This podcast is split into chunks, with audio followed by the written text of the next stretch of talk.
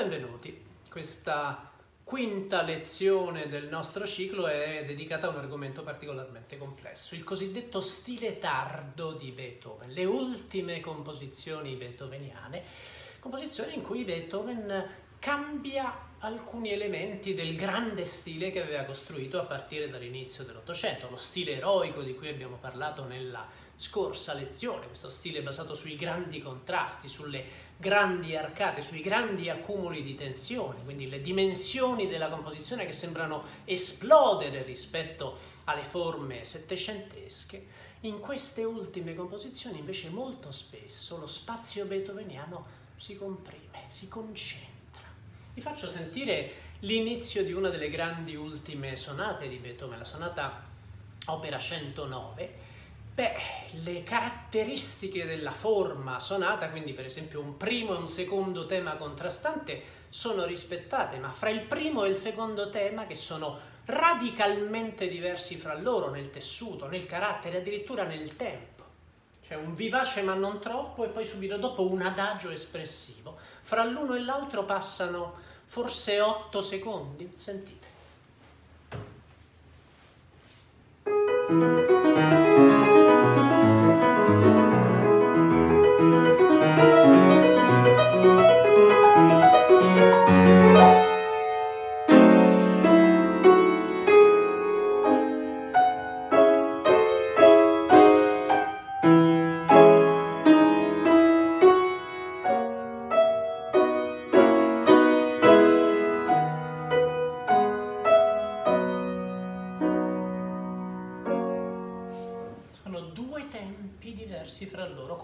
Stessa composizione Beethoven volesse sintetizzare un allegro e un adagio. In effetti questa sonata è in tre movimenti.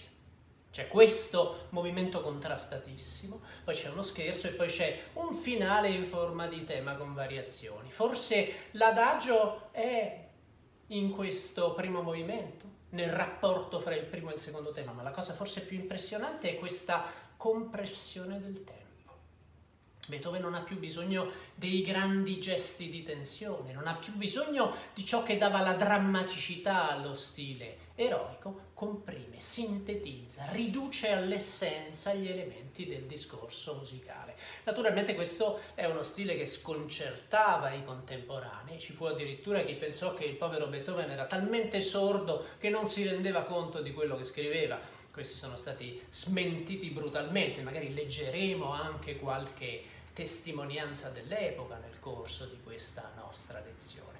Di sicuro c'è l'idea, la volontà precisa di ripensare le forme, di renderle essenziali, di, come dire, di comprimerle, di concentrarle. Probabilmente questa è una scelta che dipende dal mutato clima politico lo stile eroico l'abbiamo messo in relazione con le guerre napoleoniche, con lo spirito rivoluzionario, lo spirito illuminista beethoveniano. Qui siamo dopo il congresso di Vienna, all'inizio della restaurazione, quindi c'è forse anche un ripiegarsi su se stesso in Beethoven, la scelta però di continuare a esplorare le grandi forme della tradizione, quindi le sinfonie, la nona sinfonia, i quartetti, gli ultimi incredibili quartetti, le sonate per pianoforte, tutti i generi che in qualche modo vengono totalmente ripensati. Uno degli aspetti straordinari del pensiero beethoveniano è la capacità di fondere fra loro tutti i movimenti attraverso dei legami che molto spesso possono sfuggire. Non sono i legami evidenti, legami resi espliciti attraverso elementi facilmente riconoscibili nella quinta sinfonia, nel grande stile eroico. In questo caso, beh, questo inizio della sonata opera 109 che vi ho fatto sentire, provate a sentire il percorso del basso che compie una discesa scalino per scalino di un'intera ottava.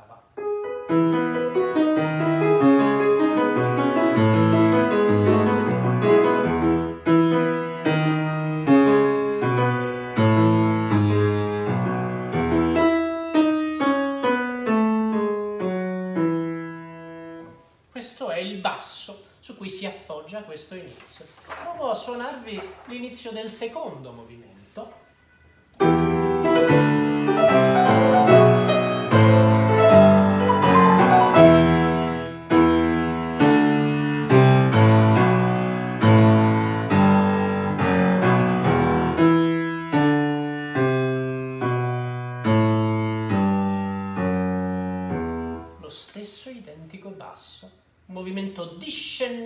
Di ottava, qui in modo minore, ma quindi c'è un legame strutturale profondo fra i diversi movimenti. E il terzo movimento, il tema con variazione di cui vi parlavo, siamo di nuovo in modo maggiore, e il basso compie un percorso di ottava, ma non discendente, ascendente.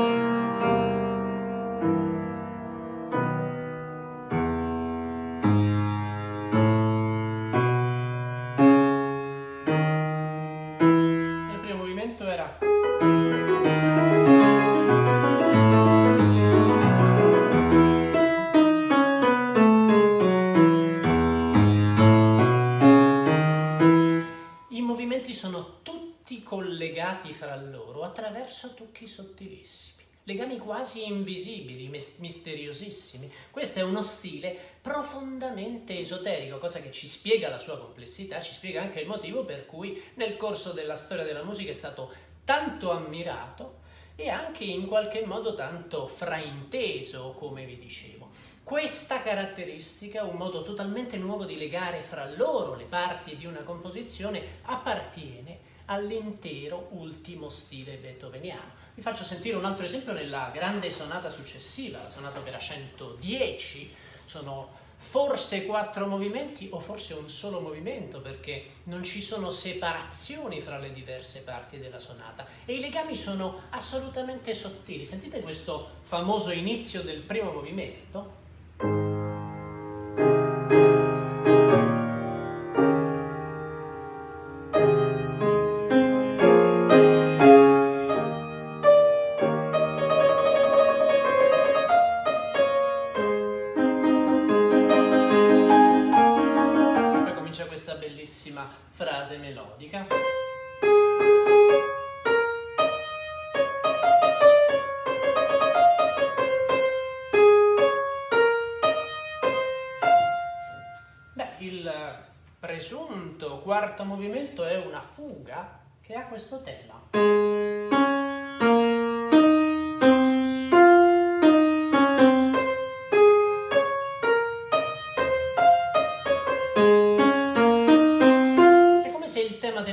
fosse una variazione sottilissima del tema iniziale del primo movimento. Allora andiamo a sentire gli altri movimenti. C'è uno scherzo, uno scherzo, un allegro molto visionario, il tema è...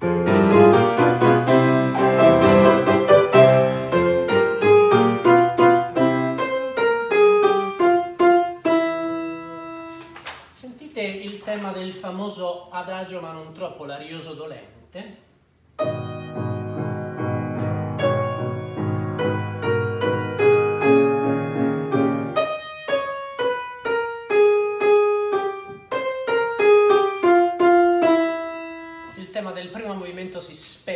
Nel tema della fuga, il tema dello scherzo si specchia nel tema dell'adagio. E in più vi ho detto i movimenti sono tutti collegati fra loro e l'adagio e la fuga sono incastonati, adagio, fuga, ripresa dell'adagio, ripresa della fuga, ripresa della fuga che avviene in inversione, la fuga era esposta, vi ricordate?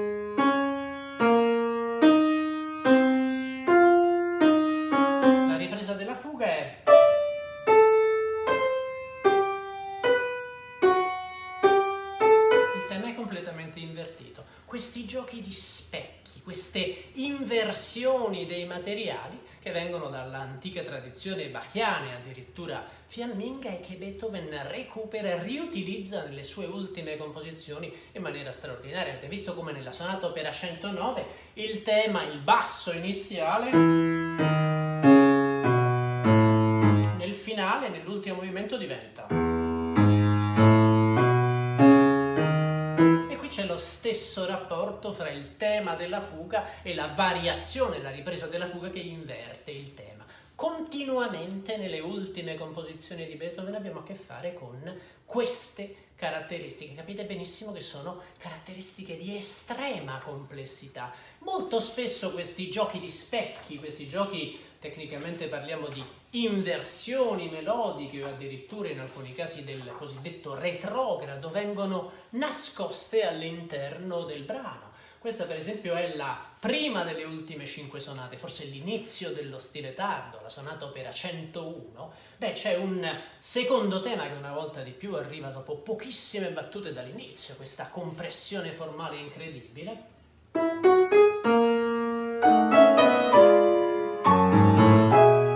Sentite, la sinistra annuncia e la destra risponde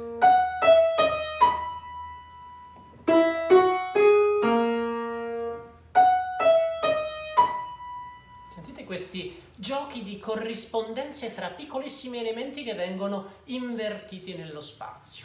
L'uso dello spazio, di cui ho tanto parlato nella precedente lezione dedicata allo stile eroico, qui si fa quasi geometrico. Lo spazio viene compresso, è uno spazio di cui Beethoven si diverte ad esplorare, come potremmo dire, la riversibilità e così in queste ultime composizioni abbiamo dei giochi tematici assolutamente sbalorditivi. Uno degli ultimi grandi quartetti, il quartetto opera 131, comincia una volta di più con una fuga perché fra le caratteristiche dello stile tardo beethoveniano c'è questo enorme sviluppo del pensiero contrappuntistico. Quasi dappertutto Beethoven inserisce delle fughe. C'è una fuga nell'opera 106, c'è una fuga nell'opera 110, l'abbiamo appena vista, una doppia fuga, una fuga retta e inversa, c'è una fuga in, nello sviluppo del primo movimento dell'opera 111. Nella nona sinfonia ci sono diversi movimenti fugati, lo scherzo è scritto come una fuga, nel finale ci sono ben due fughe, gli ultimi quartetti contengono un'infinità di fughe, nell'opera 131, la grande fuga opera 133, le variazioni di Abelli per pianoforte contengono ben due fughe, quindi questo recupero, questo gioco con il passato è uno degli aspetti che affascina Beethoven. Bene, la fuga del quartetto opera 131 comincia con queste quattro note.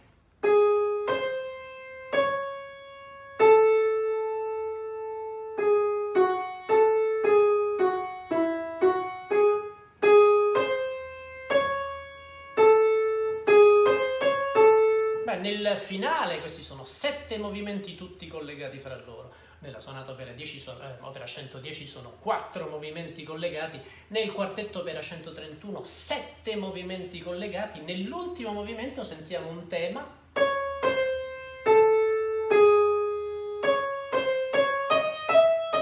è collegato con quello della fuga.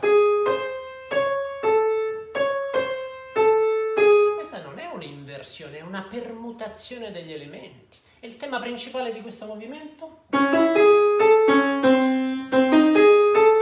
Le stesse quattro note.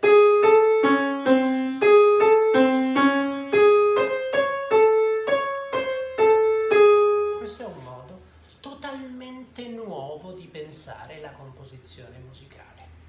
Beethoven si concentra su piccolissimi elementi musicali, quelli che tecnicamente potremmo chiamare dei motivi, e non li sviluppa però secondo la logica, come dire, implacabile e drammatica del secondo stile, dello stile eroico.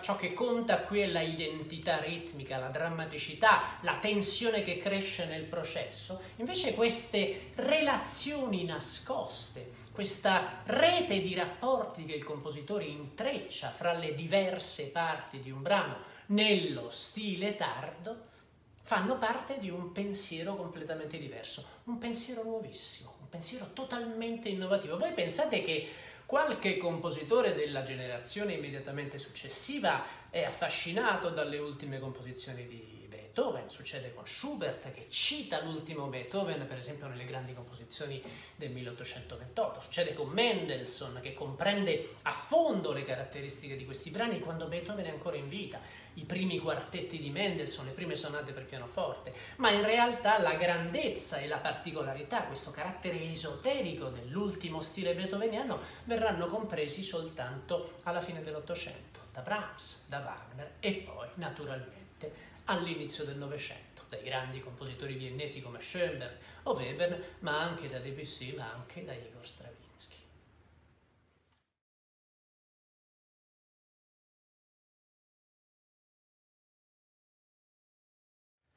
Bentornati, questa è la seconda parte della lezione che stiamo dedicando allo stile tardo beethoveniano, le ultime straordinarie composizioni di Beethoven. Nella prima parte di questa lezione abbiamo visto alcuni aspetti della straordinaria complessità di questo stile. La riduzione nelle dimensioni della composizione, questa concentrazione dei materiali, il modo in cui Beethoven elabora i materiali in maniera completamente nuova sviluppando dei giochi di simmetrie, dei giochi di inversioni, quello che abbiamo chiamato lo spazio reversibile, quindi uno stile estremamente complesso, estremamente esoterico. Il miracolo dell'ultimo stile beethoveniano è la capacità del compositore di fondere questa complessità con una immediatezza assolutamente percepibile, assolutamente sorprendente e quindi i giochi di inversioni molto spesso sono inseriti all'interno di processi che abbiamo esaminato nella lezione dedicata allo stile eroico.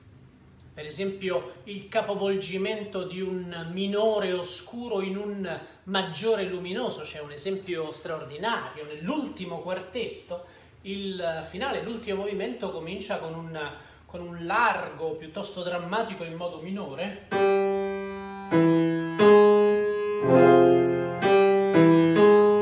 E poi c'è una risposta.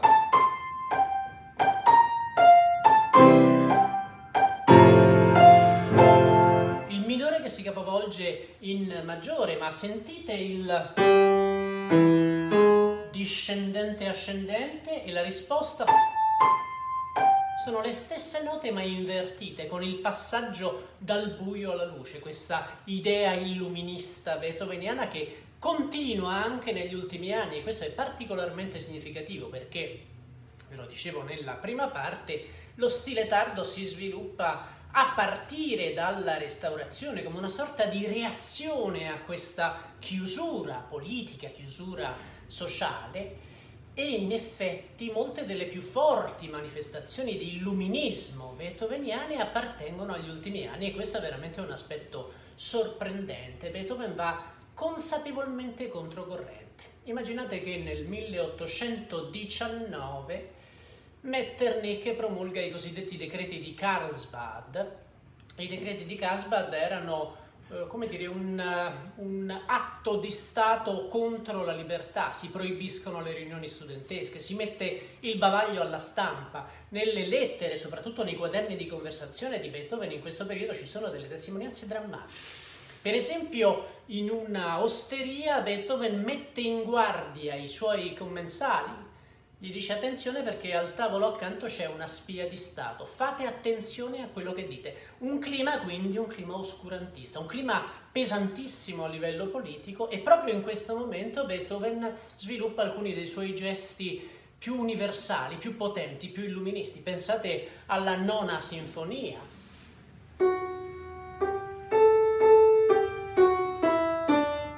Famosissimo tema che non a caso è diventato il tema dell'inno europeo, l'ode alla gioia, bene, in questa sinfonia Beethoven inserisce le voci, quindi il significato che lui vuole comunicare all'ascoltatore è particolarmente chiaro. Il significato è quello della quinta sinfonia. Partiamo da un drammatico modo minore.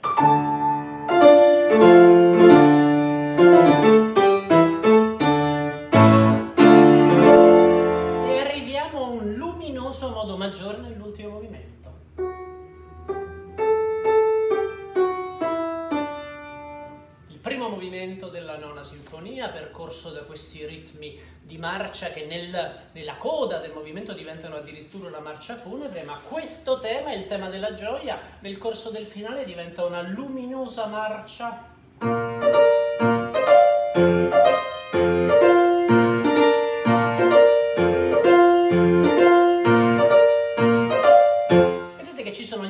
Elementi di cui abbiamo parlato nel, nello stile eroico, ma questi elementi sono sublimati, dialogano con questa nuova complessità, con questa nuova volontà di concentrazione. Nell'ultimo Beethoven esiste ancora il gesto monumentale, esiste nella nona sinfonia, esiste nella Missa Solemnis, ma il gesto monumentale molto spesso dialoga invece con questo incredibile gusto per la miniatura.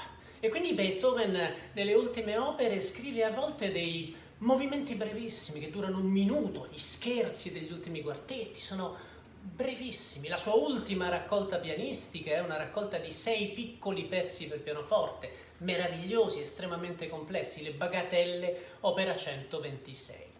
E c'è un altro aspetto di questo grande stile beethoveniano che vale la pena di mettere in evidenza, perché negli ultimi anni di vita Beethoven, abbiamo parlato nella prima parte di questa lezione del suo gusto per il contrappunto, il recupero della forma della fuga, che viene inserita quasi dappertutto, c'è un altro genere che Beethoven ripensa completamente negli ultimi anni. Questo genere è la variazione. L'idea di partire da un tema e di trasformarlo, di trasformarlo in maniera assolutamente radicale. In alcune delle grandi variazioni beethoveniane il tema a un certo punto non si riconosce più non sono le variazioni ornamentali di stile mozartiano, di stile settecentesco, no? è un modo completamente nuovo di pensare la variazione, di pensare la trasformazione dei materiali e questo avviene in continuazione nelle ultime opere. Volevo farvi sentire un esempio particolarmente impressionante, la grande sonata opera 106, la Hammerklavier, la più monumentale di tutte le sonate di Beethoven,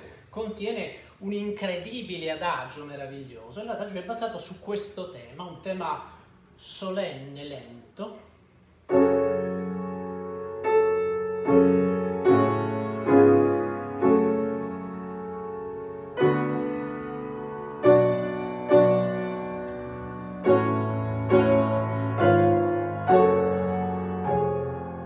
questi lenti accordi, quando il tema torna, questo è un pezzo scritto in forma sonata, sentite come torna.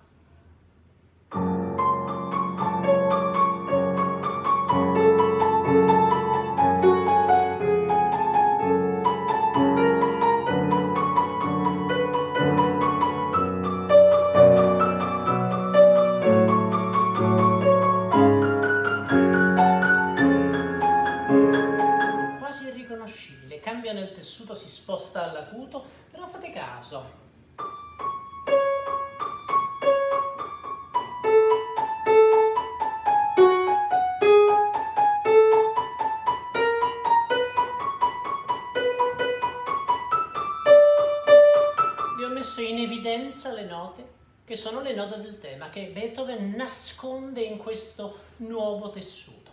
Le ultime variazioni beethoveniane contengono quindi dei gesti a volte di una radicalità assolutamente senza precedenti. C'è una grande raccolta di variazioni, una monumentale raccolta di variazioni, le variazioni di Abelli, opera 120, che sono scritte su un tema di Antonio Diabelli, che era essenzialmente un editore, un valzer, un semplice valzer.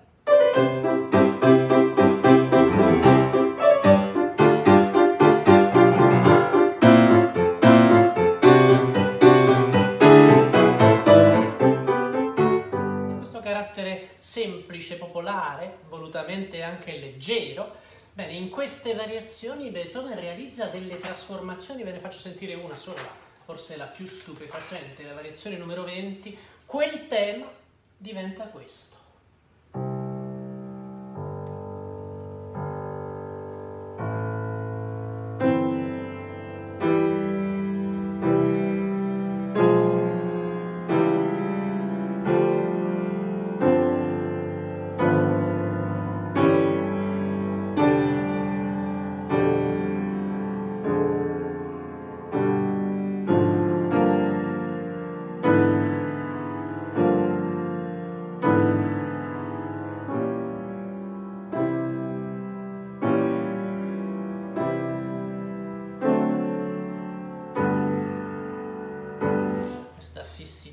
Cancella completamente l'idea della danza, del valzer e le armonie diventano armonie quasi novecentesche, sono stupefacenti queste trasformazioni.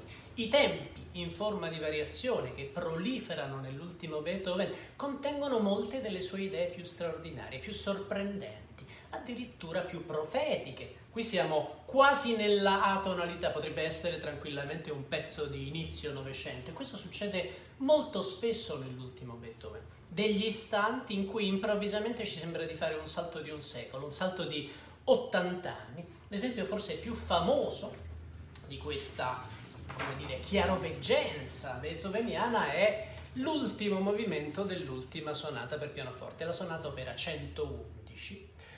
Sonata 111 è in due soli movimenti, c'è un primo movimento estremamente drammatico e contrastato in modo minore e un secondo movimento in modo maggiore, quindi un ennesimo passaggio illuminista dal buio alla luce, un eh, secondo movimento in modo maggiore che è un tema con variazioni. Un tema con variazioni stupefacente a dir poco, perché Beethoven il tema, la famosa arietta, adagio molto semplice e cantabile, sentite il carattere di questo brano.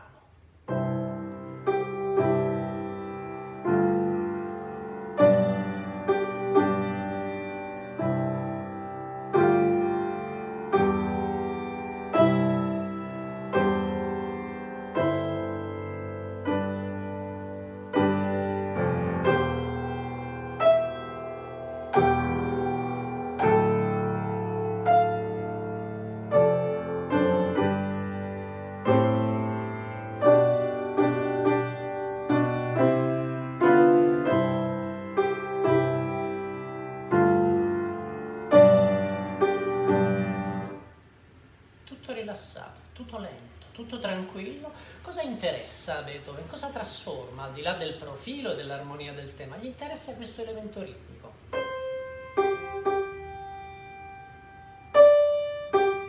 Tan, tan, tan. E questo elemento nel corso delle variazioni diventa sempre più stretto, sempre più vivace, con un risultato, beh, sentite la prima variazione.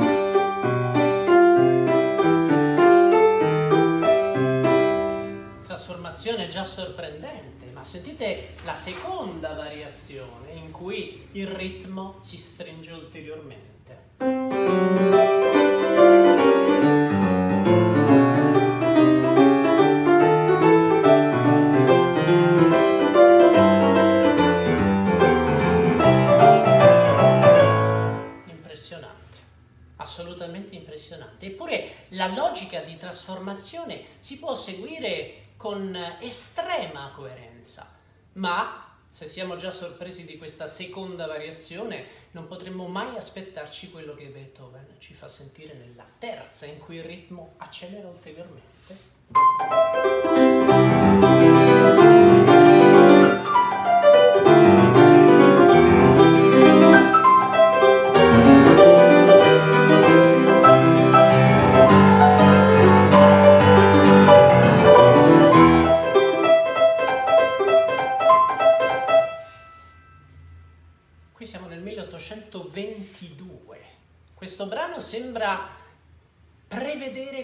Succederà nel 1922. Sembra un, un pezzo di swing, un boogie woogie o un ragtime, se volete.